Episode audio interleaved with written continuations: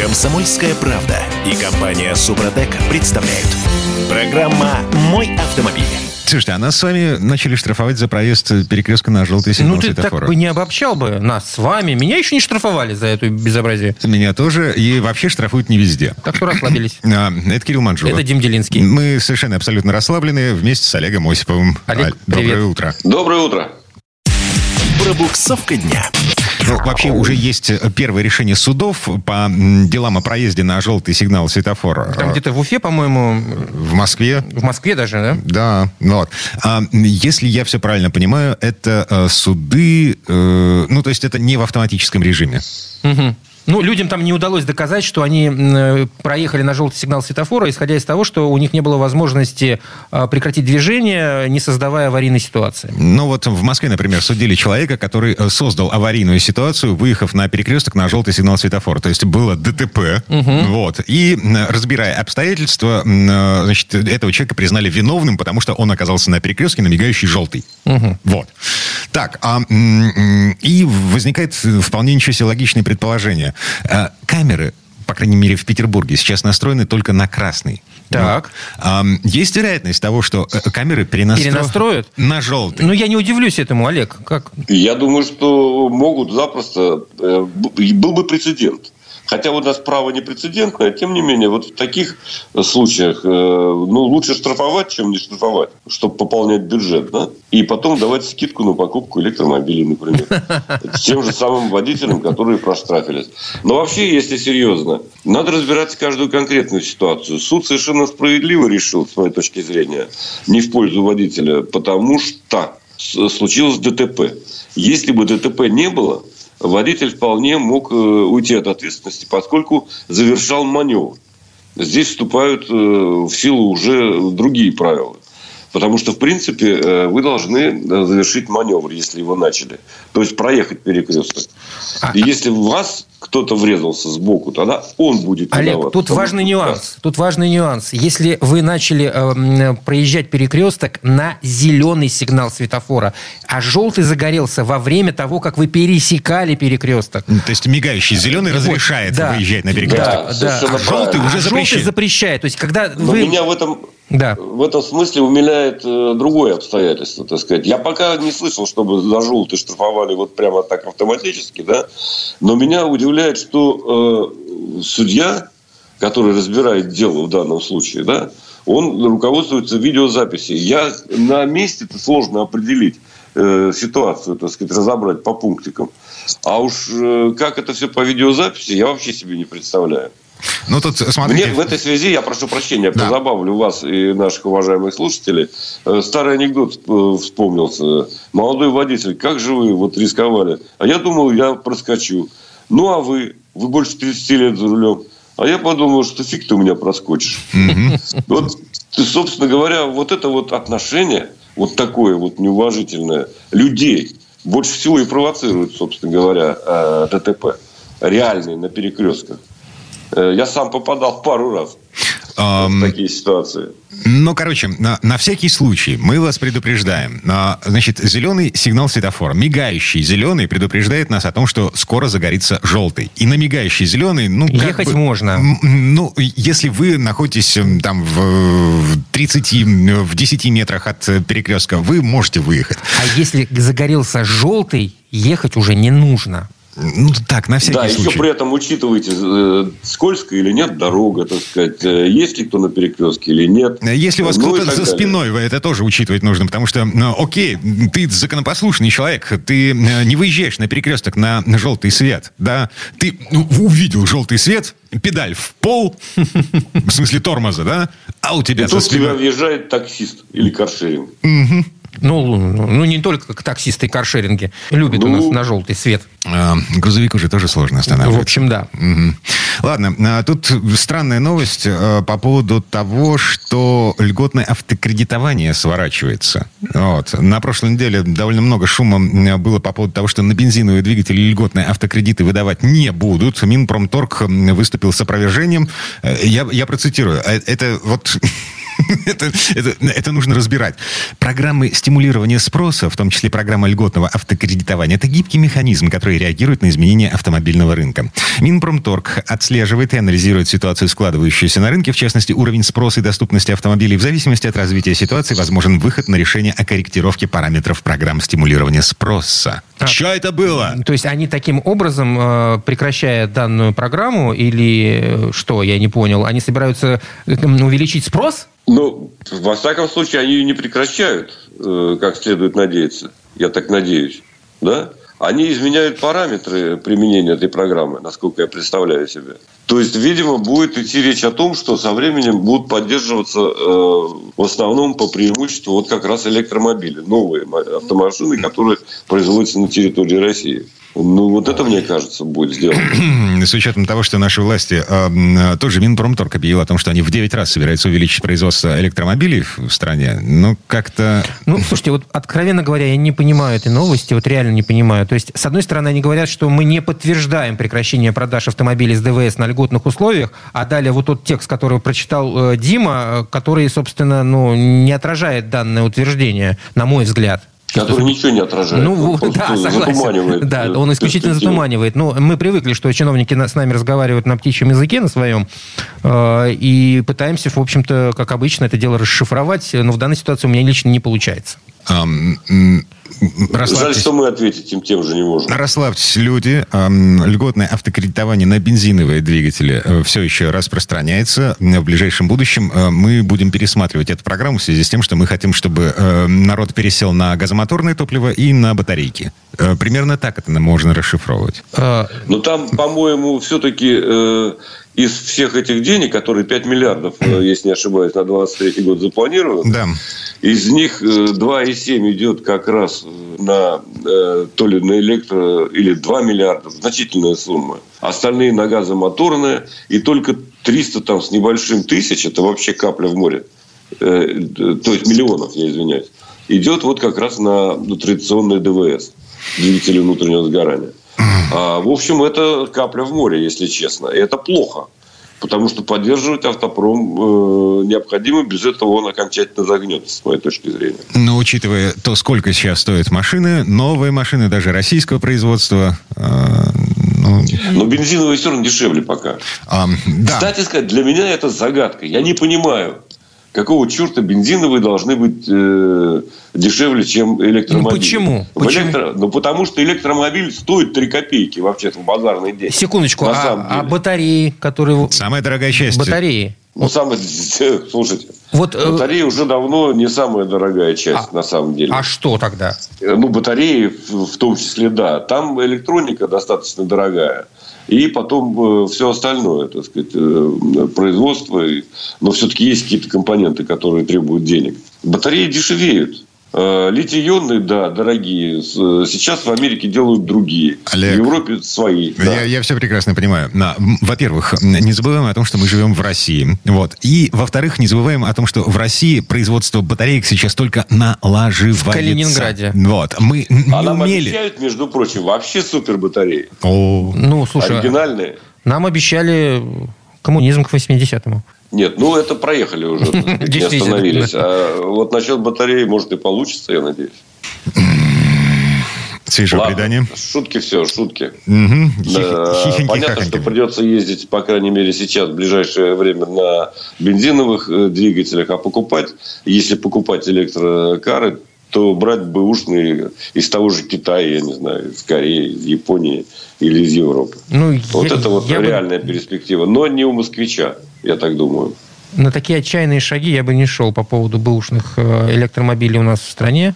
Почему? Там нечему ломаться, понимаете? Там есть история? батареи, Олег, там батареи. Ну и черт как- с ними, а- они а- служат и служат. так Они выходят, э, как служат и служат? У них есть такой же срок службы, как у всего остального. А, значит, а вот сейчас китайцы выводят новую машинку, которая будет со сменными батарейками ездить. С- э, 900 э, ампер часов. Я не помню, Дим, ошибаюсь, у- 90. у нас в эфире прозвучала эта цифра, по-моему, 700 тысяч стоит поменять батарею в электрокаре сейчас. Мгм. Сеч- 700 тысяч нафиг. Один э, э, наш сосед, Финн, м, сжег свою Теслу. Показать, а он не просто сжег, он ее взорвал показательно в связи с тем, что замена батареи стоила дороже, чем э, та самая Тесла, на которой он, собственно, собирался менять батареи.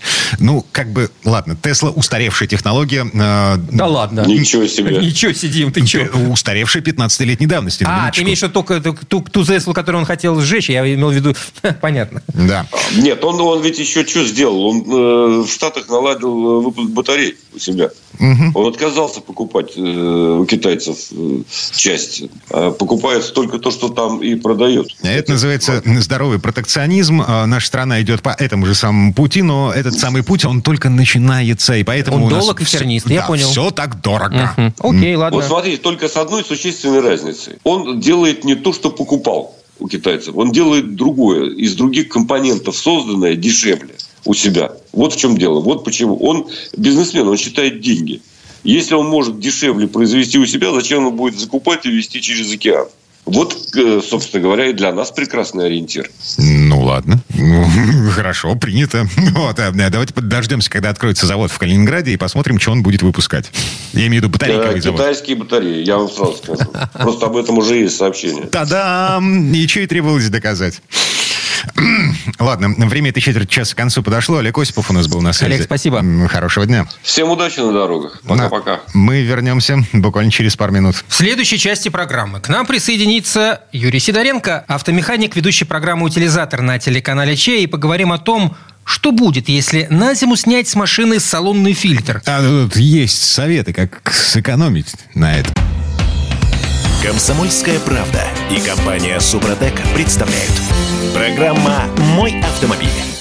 А мы тут в состоянии легкого офигевания пребываем. В общем, как бы вообще не, не, не тема из ниоткуда, по-моему, ничего не, ничего не предвещало, что называется. Мы тут вычитали в интернете, что, оказывается, есть люди, так, голь на выдумке хитра, которые снимают салонный фильтр на зиму, потому что... Э, а, а Тип, Типа зачем? Воздух чистый, морозный, свежий.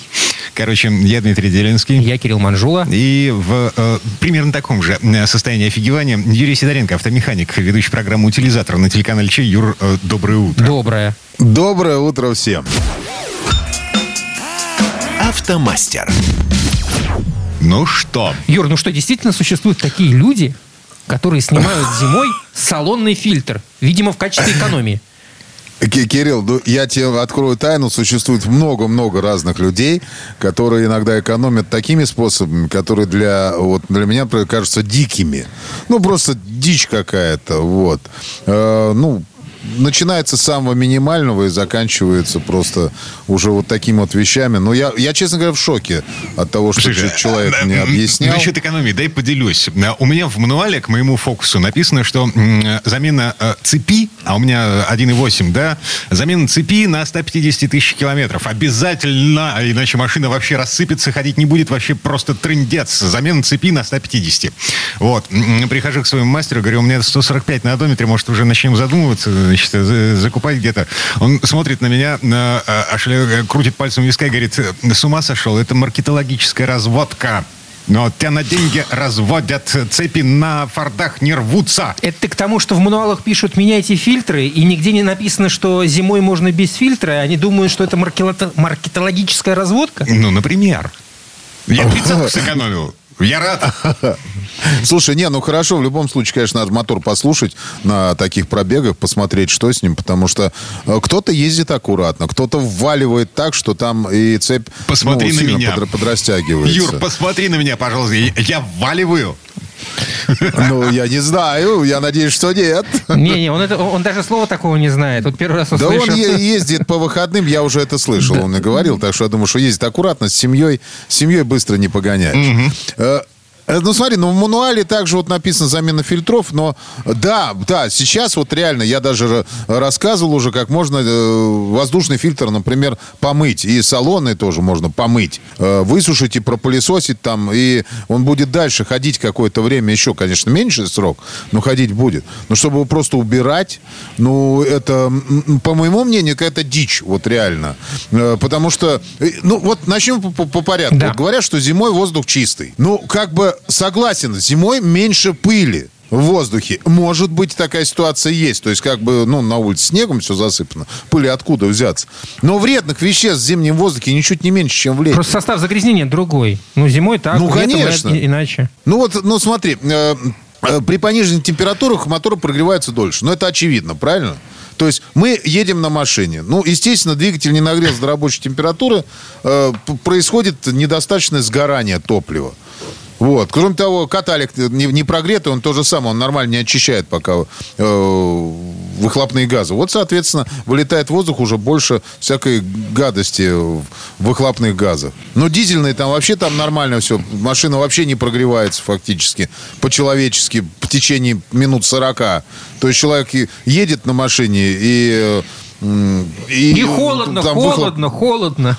ну, холодно, это понятно. И это оттуда вылетает из трубы, там все вместе взято. Там столько микроэлементов, которые хотелось бы. Самое страшное, это, конечно, э, в любом случае не это. Это вылетает всегда, но просто объем его э, разный. Самое страшное, это реагенты. Реагенты, которые раз- разливаются по по этому, по дороге, и все это дело испаряется. Там сейчас такие реагенты есть, которые не то что э, разъедают там обувь, они уже даже ру, ну, руки разъедают. Они разъедают колеса. Блин, о чем мы говорим? Вот. Или же эти самые, знаешь, что Частица еще? асфальта. Тут все то же самое. Особенно шипованная резина, которая выскребает весь этот битум. Да.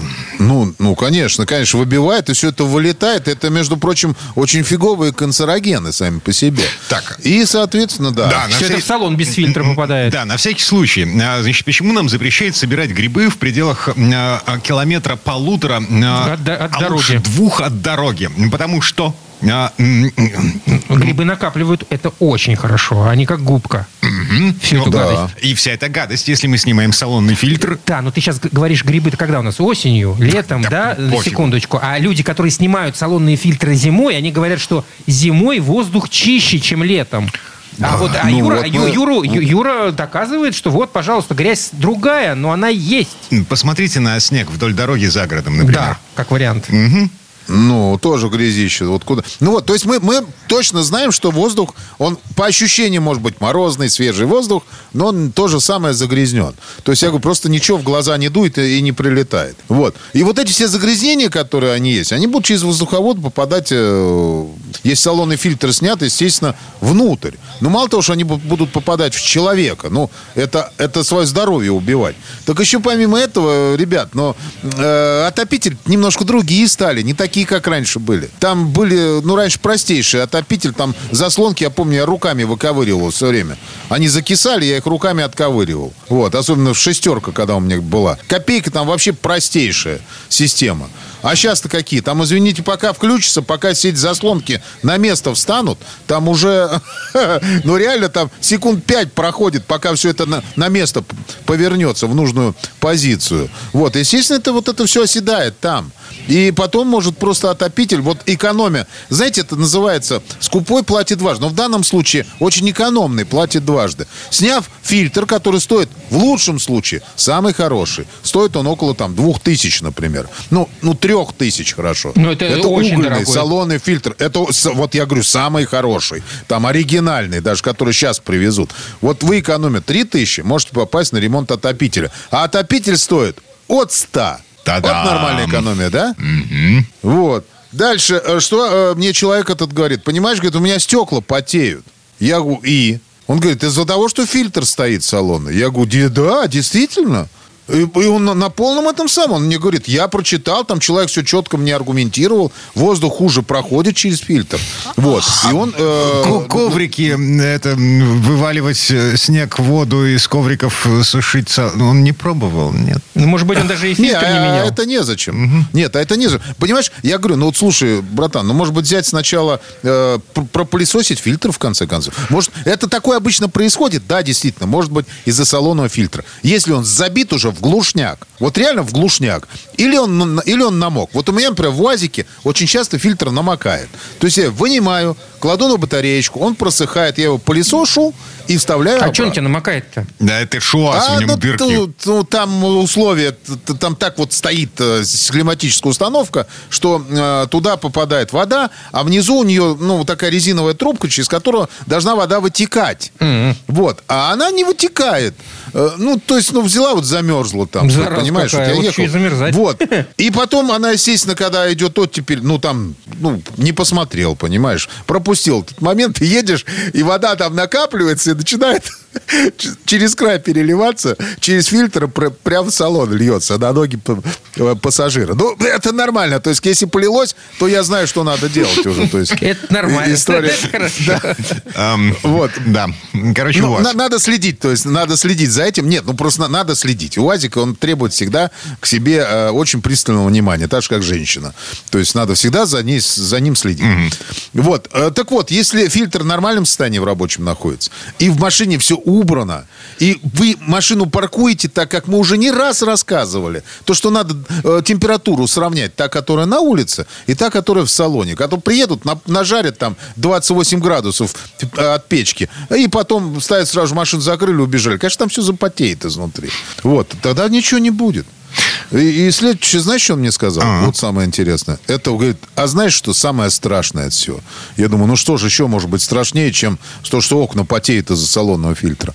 Он говорит, я могу убить моторчик отопителя. Да ладно. Серьезно. Серьезно? Говорит, да, из-за того, что стоит салонный фильтр, он, он убивается. Я говорю, то есть вот, вот так вот, да? Всё, вот, вот так вот свет. То есть на заводе, говорю, люди совсем ду- дураки, то есть инженеры, они, они, они вот спроектировали с учетом того, что салона фильтра не должно быть. А потом кто-то, маркетолог, вот туда поставил. Вот это, наверное, так как-то было. Я говорю, этого не может быть. Опять же таки, если салонный фильтр намок или он грязный сильно, тогда да. То есть, естественно, ну, ну, представляете, ну, в вот взять пылесос, да, и затыкаем, э, ну, шланг рукой затыкаем. Чуть-чуть приоткрывая, естественно, но он начинает напрягаться, пылесос. Ну, само собой. Мотор начинает напрягаться, потому что воздух протягивать невозможно. Если салонный фильтр в рабочем состоянии, если он сухой и нормальный, то есть даже, ну, посмотрите на него, по- пропылесосьте, поставьте обратно. И все. И ездите себе спокойно. Ничего не будет с моторчиком отопителя точно совершенно. Вот. Единственное, что я вас всем рекомендую, ребят, вот как, как бы... Я понимаю, что сейчас это довольно-таки, ну, накладно может быть. Ку- Покупайте, пожалуйста, угольные фильтры салонные. Ну, потому что противополевой это одно. Но он держит, да, он держит вот эти вот всякие реагенты, которые летают. Но все же угольный держит лучше. Плюс пахнуть будет меньше в машине. Ну и э, угольный фильтр можно... Нет, мыть, наверное, все-таки не Да стоит. не, нет, не стоит. А, Пылесосом почистить легко, непринужденно. Да, все можно чистить и пылесосом без проблем. Ладно. Главное не злоупотреблять этим. Пылесосением я В имею в виду. общем, н- не, не снимайте фильтр. Ездите с ним. На зиму, имеется в виду. А на лето уж тем более. Юрий Сидоренко, автомеханик, ведущий программы «Утилизатор» был у нас на связи. Юр, спасибо. Юр, спасибо. Хорошего дня. Большое спасибо, всем удачи. А мы вернемся буквально через пару минут. В следующей четверти часа у нас Федор Буцко и его впечатления от зимней поездки в Сочи. Комсомольская правда и компания Супротек представляют. Программа «Мой автомобиль». А в этой четверти часа мы продолжаем задаваться странным вопросом. Зачем ехать на берег моря зимой? Ну, в общем, что там делать? На берег Черного моря зимой. Важное уточнение. Вот, да, да, да, важное. да, да, да. Федор Буцко у нас на связи. Человек, который только что вернулся из Сочи. Федь, доброе утро. Доброе. И ни о чем не жалеют. Доброе утро. Дорожные истории. Так, ну в предыдущей программе, э, в одной из, мы говорили о том, как там по горам по долам. Вот, сейчас по берегу, да? По берегу, да, по берегу. Сочи теперь большой, и, собственно, там как раз на машине удобно, когда у тебя есть машина, тогда ты не привязан просто, вот я там в старом Сочи, или я в Адлере, или в Хосте, в Мацесте и так далее, можешь там обкататься, объездиться. Единственное, что надо учитывать некоторые пробки, поглядывать на Яндекс, который, кстати, иногда там подбирает, ну как подбирает, Яндекс же собирает информацию от э, смартфонов пользователей, и если все пользователи, например, и так дороги знают, и им не нужен Яндекс Навигатор, то Яндекс Навигатор не знает о том, что они все дружно стоят там на какой-нибудь э, пригорочке, на каком-то пригорке и, и никуда не едут уже последние 15 минут. А, поэтому ну, на основных дорогах, конечно, показывает нормально. Э, а так вот между Сочи и Адлером нужно думать, как перемещаться. И вот если вдруг вы этот маршрут будете преодолевать неоднократно, то мой совет утром ехать из Адлера в Сочи, а вечером из Сочи в Адлер. Тогда Против минуют вас э, пробки. Да. А, понятно, что в Старом Сочи есть много всего интересного. Вы сами, наверное, прекрасно знаете, что можно там погулять в районе морвокзала. Можно, если у вас э, вы рыбак, там взять какую-нибудь удочку и, соответственно, половить черноморскую рыбку. Если что-то, можно на рынок в Адлере зайти ее и так купить. А, копченую какую-нибудь барабульку или хамсу. И они, они, правда, там относительно не дешевые, но, наверное, такая цена и есть там. А, ну, в общем, гулять по Старому Сочи интересно и неинтересно сразу. С одной стороны, это так такой всесоюзный санаторий. И это, это так, потому что весь город, собственно строился как э, конгломерат санаториев, э, разделенных зелеными зонами, бульварами, аллеями, платаны, как большие старые растут красиво.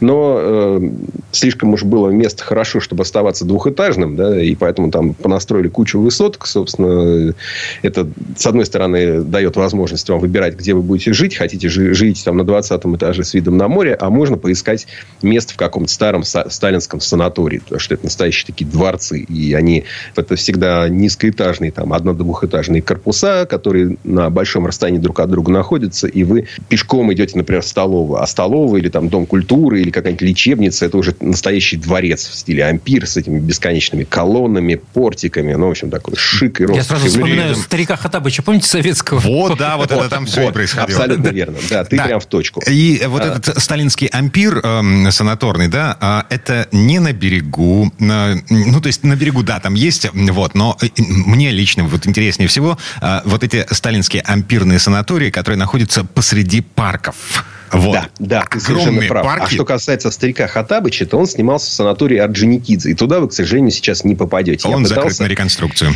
Да, он давно закрыт на реконструкцию, но туда водили такие полулегальные э, экскурсии несколько лет, поэтому вы запросто найдете в интернете полно отчетов, потому что он реально очень крутой. Там эти лестницы, фонтаны, это, это действительно выдающийся просто архитектурный ансамбль. Но а сейчас его взял под свое крыло э, серьезный государственный, так сказать, игрок, ну, в лице, вернее, администрации президента, и, и не, не попадете вы туда. Но, например, вы можете попасть, там, не знаю, скажем, на дачу Сталина э, в Хостинском районе Сочи, рядом с Мацестой. Это тоже достаточно интересно, хотя и в другом стиле, потому что Сталин это он для трудящихся строил с колоннами, а для себя он строил так, чтобы, значит, не пальнули с соседней горки. Все это зеленая, зеленая крыша, зеленый дом. Э, всегда на склоне холма все эти черноморские дачи. Но там довольно неплохо сохранилась обстановка, много разных приколов, ну, типа э, замочные скважины, которые закрываются такими лючками с обоих сторон, чтобы нельзя было а, подсмотреть. Или там такой скрипучий старый красивый паркет, на который запрещено было класть ковры, чтобы нельзя было тихонько подкрасться. Федь, подожди, это музеифицировано? Это музей? Да, да, да, да, музей, музей. Можно попадете там 450 рублей и, и вход ваш, да. А, вот, то есть есть такие вещи. Но э, обязательно, конечно, по Адлеру прокатиться, особенно на машине, это приятно, потому что ну, вот, э, удобно там ездить на машине. Там есть э, большие просторы, большие парковки. Это Олимпийский парк, и рядом океанариум, и шикарная набережная с парками, с ресторанами, с спортивными площадками. Плюс еще большой том, что вы на машине можете подъехать прямо к морю. А Адлер, собственно, как и окрестности, он э, смотрит на море в западном направлении. То есть, там закат всегда красивый, солнышко уходит в море, красота. А днем там очень хорошо можно заехать в парк южной культуры. Тоже это на машине буквально там 10 минут от центра Адлера или от, э, или от олимпийских этих объектов. Там буквально 10 минут, и вы можете попасть в очаровательный старый парк со старыми деревьями, огромным количеством разного рода флоры, э, с лебедями и так далее. Единственное, самолеты над головой все время пролетают. Ну, тут уж хорошо, что летают еще, да. Вот. вот. И поскольку, опять же, мы, мы же с вами на машине путешествуем, нам хорошо. Э, вот. Там есть рядом классное место под названием Форелевая ферма. Это ста- старейшее советское еще предприятие. Это видно, что оно советское, просто потому что ну, так, такие объемы сейчас не строят. Там десятки бассейнов. Туда можно прийти на экскурсию. Там выращивают целую кучу, там шесть видов разной форели. И, и еще одну, которую выращивают не на эм, еду и не на то, чтобы там, значит, ее доить на икру, и не для того, чтобы выращивать малька, а почти все мальки, вот когда вы покупаете форель э, в магазине, она выращена, может быть, там в Карелии, или, может быть, там э, в Архангельской области, или на Дальнем Востоке, где угодно, или в Армении. Но выращена она почти точно из мальков, которые э, выращены, в свою очередь, выведены на форелевой ферме под Сочи. И там есть такое классное развлечение. Значит, можно взять э, корм для рыб, а он выглядит прям как собачий корм. Такие маленькие черные катышки. Э, берете ведро, берете совок и кидаете в бассейн такой. И, и эта форель, она друг на друга, значит, запрыгивая, стремится ее скорее ужрать. Это, это очень классно. Там очень много разной рыбы. Там Вот, есть вот очень хорошая развлечения, рыбалка, а. кста- кстати, это отдельная история. Подожди, прямо в прудах вот в этих, где форель выращивают? Нет, не в бассейнах, где выращивают форель, а в, именно в прудах, таких с беседками. То есть, это место, куда тоже, вот, да- даже если вы не заядлый рыбак, но, в принципе, не чужды этому развлечению, я очень бы рекомендовал заехать, потому что там просто красиво, там с видом на горы, сидишь с удочкой, ловишь рыбу. Кстати, знаю я платные рыбалки в Подмосковье, вот в Сочи подешевше. Мгм. А, Я как не рыбак, я как отец. А, Мы просто на ноябрьские праздники вот, ездили в Сочи. а, Свежие воспоминания, в общем. Да, дендрарий, сочинский дендрарий. Сейчас зима, вот это, конечно, не так красиво, как летом, но там все уже начинает цвести, почки набухают, вот это все. Вот. Ну и вечно зеленое. Короче, канатка наверх зимой может и не работать, на верхнюю часть. Но там катают на электрических повозках, так что наверх на колесах вас поднимают. Вот. Легко, непринужденно. А вниз пешком. А в нижней части парка, в прибрежной, то есть которая через дорогу, там, черт возьми, там огромная лиана. Я не знаю, мы с дочкой, наверное, нарушили вообще все возможные правила. К черту матери, куда смотрели смотрители местные. Короче, моя дочка решила, что она обезьяна, она час ползала по этой лиане, пока я сидел, дремал. в- А она качалась на ветках на этой лиане. А этого делать нельзя, насколько я понимаю. Это дендрарий. Ну, она маленькая. Вот если бы ты, ты решил составить ей компанию, представив себя Кинг-Конгом, это была бы проблема для Лианы. А, ну, если у тебя маленький ребенок, я думаю, что это не 22 килограмма весом, 7 лет. Ну-ну, маленькие. Вот, а еще в Сочи парке, там неподалеку от э, вот этих олимпийских объектов э, Меретинской долине, там, эм, там машинки, на которых можно катать детей. Слушайте, вот меня, меня другой вопрос интересует. А как там с народом-то вот вне сезон? Его реально Там поменьше? свободно, там хорошо, там, там просторно, там низкие цены на рынке, дешевые гостиницы, ну, там в три, а, а- а может быть и в три с половиной, четыре раза дешевле, чем в сезон, поэтому садитесь за руль и езжайте в Сочи. Классно, не пожалеете. Мгм. Ну и воздух э, временами, э, даже в феврале, может прогреваться до плюс 15. Ну, все равно купаться-то не получится. Там 1 января на солнце было плюс 18, а вода плюс 10. Я бы... Вот в ноябре я купался в Сочи. Ладно, я не буду в этот разговор встревать. Я думаю, Дим, ты э, явно в меньшинстве. Серьезно? Да. Черт. Ты уж прости, но при, при- при- плюс много 10 не бывает. При плюс, да, Знаешь, это естественно, конечно. Ну, ну хорошо, ладно. Приговорили. А, Я этот, как его, белая ворона. Мгм. Кстати, а вообще, насколько тяжело туда добраться-то, если говорить из... э, Добраться туда не так уж трудно. Ну, я имею в виду на машине, на машине, на машине. Смотря откуда вы добираетесь, да. Трасса быстрая, все обходы на М4 Дон построены. А, не очень дешевая, то есть, если там же цена теперь... э, Транспондер вам не даст существенной Скидку. выгоды, если э, скидок особенных нет. Там есть какая-то система скидок, но больно сложная, не как раньше. А и около трех тысяч дорога от Москвы до Сочи. Это в километрах или в рублях? Не, это, это в километрах. Нет, в рублях. В рублях. Кил- Километр Да, там рублях. 1600, Около кило- там, там ты- 1700 километров, по-моему, от Москвы. есть. Да, это в, это, это в рублях. э, То есть, при- прибавьте, наверное, ночевку, потому что ну, не пилить же действительно эти там без малого 2000 километров э, в один присест, либо Воронеж, или если вы, э, там, может быть, Ростов, а может быть, вы особенно э, были стойким и доехали аж до Краснодара, но где-то вам все равно придется остановиться, потому что заезжать на вот эти самые серпантины, последнюю часть дороги, которая к Сочи ведет, э, сильно не, выс- выспавшись, я бы не рекомендовал. Кроме того, кстати, еще одно замечание. Там постоянно висят над дорогой вот эти коптеры, квадрокоптеры, э, вернее, они с восьми, по-моему, винтами, поэтому это не квадра, а как там, октокоптеры, наверное, это называется. Одним словом, полицейские беспилотные летательные аппараты, которые фиксируют выезд на встречную полосу движения и в общем, Штрафуют мешали- почем зря. Мгм. М-м, Да, как интересно. и м, эти штрафы за выезд, они абсолютно легитимны, их оспорить невозможно. И еще один момент. Не упаси э, вас, э, Господи, снимать себе значит, видео для семейного архива с помощью коптера где-нибудь в районе Сочи. Он у вас улетит, и вы его больше никогда не увидите или найдете разбитым в кустах в лучшем случае. Это с вероятностью процентов 90. Бочаров ручей, потому Глу- что рядом. Глушилки. Да. Не, ну, там много чего рядом, видимо, поэтому даже сильно вдалеке от Бочарова ручья не поднимайте его. Федор Буцко со свежими впечатлениями от зимнего Сочи. с И некотор- сломанным коптером. Сочувствуем. Э, Федь, спасибо. Федь, спасибо. Хорошего дня. Всего вам доброго. До свидания. Ну, а мы вернемся буквально через пару минут. В следующей части программы у нас журналист и летописец мирового автопрома Александр Пикуленко. И послушаем историю о французском Детройте. Комсомольская правда и компания Супротек представляют. Программа «Мой автомобиль». А это мы вернулись в студию радио «Комсомольская правда». Я Дмитрий Делинский. Я Кирилл Манжула, и в этой четверти часа у нас традиционная история от Александра Пикуленко. Дефанс – это необычный район Парижа. Он совсем не похож на исторический центр, где ну, на квадратный метр земли приходится зашкаливающее количество шедевров. Впрочем, в этом есть и своя прелесть. Только здесь можно увидеть творение современных архитекторов, высотные здания, лаконично сочетающиеся с живописной природой. Но есть еще в Дефансе такая уникальная для Парижа достопримечательность, как автомобильный музей, коллекция которой насчитывает более сотни машин. Вот здесь слово Сан Санычу.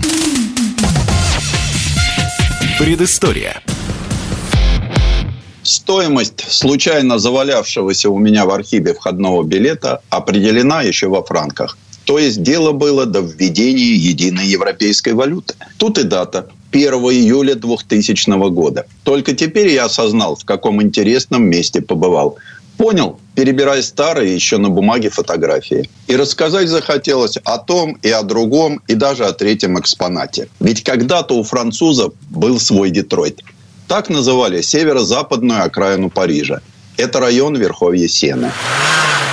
Автозаводы в тех краях давно уже вытеснены богатыми виллами, а памятью об их существовании остался музей Дефанс. Если кто-то из вас рано или поздно окажется в Париже, не пожалейте своего времени и прокатитесь по первой ветке метро до конечной и вкусите блюдо дня. Ведь в любом французском ресторане это спасение для туриста, не владеющего языком и не посвященного в тонкости местной гастрономии. Находите в меню эти слова и показывайте на них пальцем. И вам будет обеспечен пусть не изысканный, но вполне достойный обед. Отсюда, кстати, пошло и наше российское понятие «дежурное блюдо». Автомобильный музей в Дефансе – своего рода дежурное блюдо. Вдоволь насмотревшись на бесконечный поток машин, несущихся по Елисейским полям, человек, интересующийся техникой, задает вопрос. А где в этом великом городе посмотреть на старинные автомобили? Да вот там, ответит любой ажан, и рукой в белой перчатке, заменяющей ему полосатый жезл, укажет на силуэт Гранд Арк, главной достопримечательности района. Вот вам и туда. В пяти залах на площади в тысячу квадратных метров более сотни машин распределены строго по историческим периодам. Сначала пионеры 1891-1905 годов выпуска, потом ветераны 1905-1918 годов. Следом выстроились винтажные, сделанные с 19 по 30 годы. За ними поствинтажные, их период с 25 по 45. И, наконец, модерновые. Они начинаются с 1946 года. Модным и нашедшим употребление в различных областях словом «винтаж» мы обязаны виноделию. Так определяется виноград одного урожая. А в расширенном толковании – принадлежность к определенному временному отрезку. Так и с автомобилями. Напомню, что Франция стала первой страной, где началось промышленное производство самоходных экипажей. В округе Верховье Сена с С 1880 года по 1950 существовало свыше 300 автомобильных компаний. Работали даже особые рынки, где можно было приобрести мотор, трансмиссию, колеса, рулевое управление и даже раму. И заметим, такая допотопная логистика была весьма действенной. Но вернемся к экспозиции. Даже не пробуйте с первого раза определить, что за автомобиль смотрит на вас из распахнутых ворот импровизированной мастерской. А ведь это Сигма тип R второй серии выпуска 1920 года. Сама фирма располагалась на первом этаже дома номер 63, что на бульваре Револьта в Левуа-Перре. Ее основал в 1913 году некий месье Веладе, житель этого дома. Сигму не путайте с Симкой – известной с 30-х до 80-х годов, она располагалась по соседству в Нантере. Мы помним ее по неожиданному подарку советским людям. Из «Симки» 1307 сделали «Москвич-2141». В 20-х французское автомобилестроение носило на себе глубокий отпечаток слесарного ремесла. Завод «Сигма» не был исключением. Он немногим отличался от ремесленной мастерской – вот ее-то и реконструировали, как смогли, хранители музея в Дефансе. Правда, в итоге тот радостный период постройки разнообразных машин быстро закончился. Невзирая на национальную гордость галлов, они не выдержали конкуренции с мощной американской индустрией. Но вот парадокс. Сегодня именно эти полукустарные машинки вызывают наибольший интерес. Вот стоит на стенде настоящий раритет. Вуатюретка Беделия – одна из первых попыток сделать автомобиль доступным. Эти машины не просто так были примитивны. Налоговое законодательство причисляло их к мотоциклам. Ведомые бывшими угольщиками Бурбо и Дево в 1912 году Беделия победила в гонках Тур-де-Франс и показала лучшее время в своем классе на знаменитом английском автодроме Брукландс. У Биделии V-образный двухтактный мотор объемом 1056 кубиков, мощностью в 9 лошадиных сил. Привод на задние колеса ременный, а передние поворачиваются вместе с осью. Она насажена на центральный шкворень. Управление осуществлялось тросовыми тягами, как у кукол-марионеток. И самое забавное, место водителя было позади пассажирского. Это уже не мотоциклетная, а авиационная идея тех лет. Интересно, что такие машинки в Первую мировую войну служили транспортерами переднего края, вывозя с передовой раненых. До того, как фирма Бидели обанкротилась в 1925 году, из ее ворот выехало 3000 подобных тарахтелов. Отдельный зал в музее Дефанс посвящен выдающемуся французскому инженеру Жану Альберу Григуару, изобретателю шарниров равных угловых скоростей тракта – Почему их так назвали? А потому что тракта – это имя, данное первому французскому переднеприводному автомобилю. Его начали выпускать в 1930 году. Машина была серьезная, явно спортивная, с шестицилиндровым мотором мощностью 58 лошадиных сил, гидравлическими тормозами и максимальной скоростью в 120 км в час. Григуар был очень разносторонней личностью. Атлет, писатель, конструктор. Он вместе с приятелем Пьером Фернелем держал гараж в Версале, из которого, собственно, и получилась компания «Тракта». Впрочем, друзья охотно брали заказы на стороне. А прославили Григуара не столько успешно выступавшие в 24 часах Лимана машины «Тракта», сколько немецкий Адлер Трумф Юниор. Его конструктором был очень интересный человек Густав Рёр. О нем как-нибудь расскажу отдельно в этой революционной малолитражке, помимо реечного рулевого механизма, независимой подвески и гидравлических амортизаторов, применили и шарниры равных угловых скоростей. Кстати, Адлер Трумф Юниор был знаком каждому советскому человеку. Изрядно переделанная машина стала героем кинокомедии «Кавказская пленница». Следующим заметным этапом стало создание Григуаром автомобиля АФГ – совместно с компанией «Французский алюминий». У машины был несущий каркас из легкого сплава, оппозитный воздушник, передний привод и еще много интересного. Чтобы все это подробно разглядеть, в музее специально поставили машину в разрезе. Алюминиевый гигант Франции ныне называется Пишене. Именно там постарались, чтобы деятельность Григуара была достойно представлена в экспозиции. Собственно, на деньги спонсора и был создан этот зал в музее. А как интересно, разбросанные тут и там стенды сопутствующих экспонатов. Узнаешь, например, что фирма Peugeot делала флюгеры. А еще интересно взглянуть на старые журнальные обложки. Чего стоит подборка заголовков в «Ля Пяти журналь»? Если кто не помнит, ведь именно его главный редактор стал идеологом первой в мире автомобильной гонки. А темы потрясающие. Нападение на автомобиль короля Болгарии. Ревнивая любовница застрелила соперницу в авто. Автомобиль подвергся нападению кабанов. Загорелся автобус, перевозивший свадьбу. Вот он, секрет больших тиражей.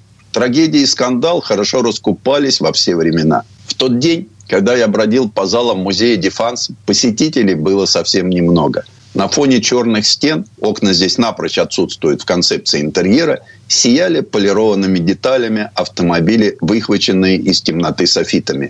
И стояла полная тишина. Ни служителей, ни экскурсий. Мистика какая-то.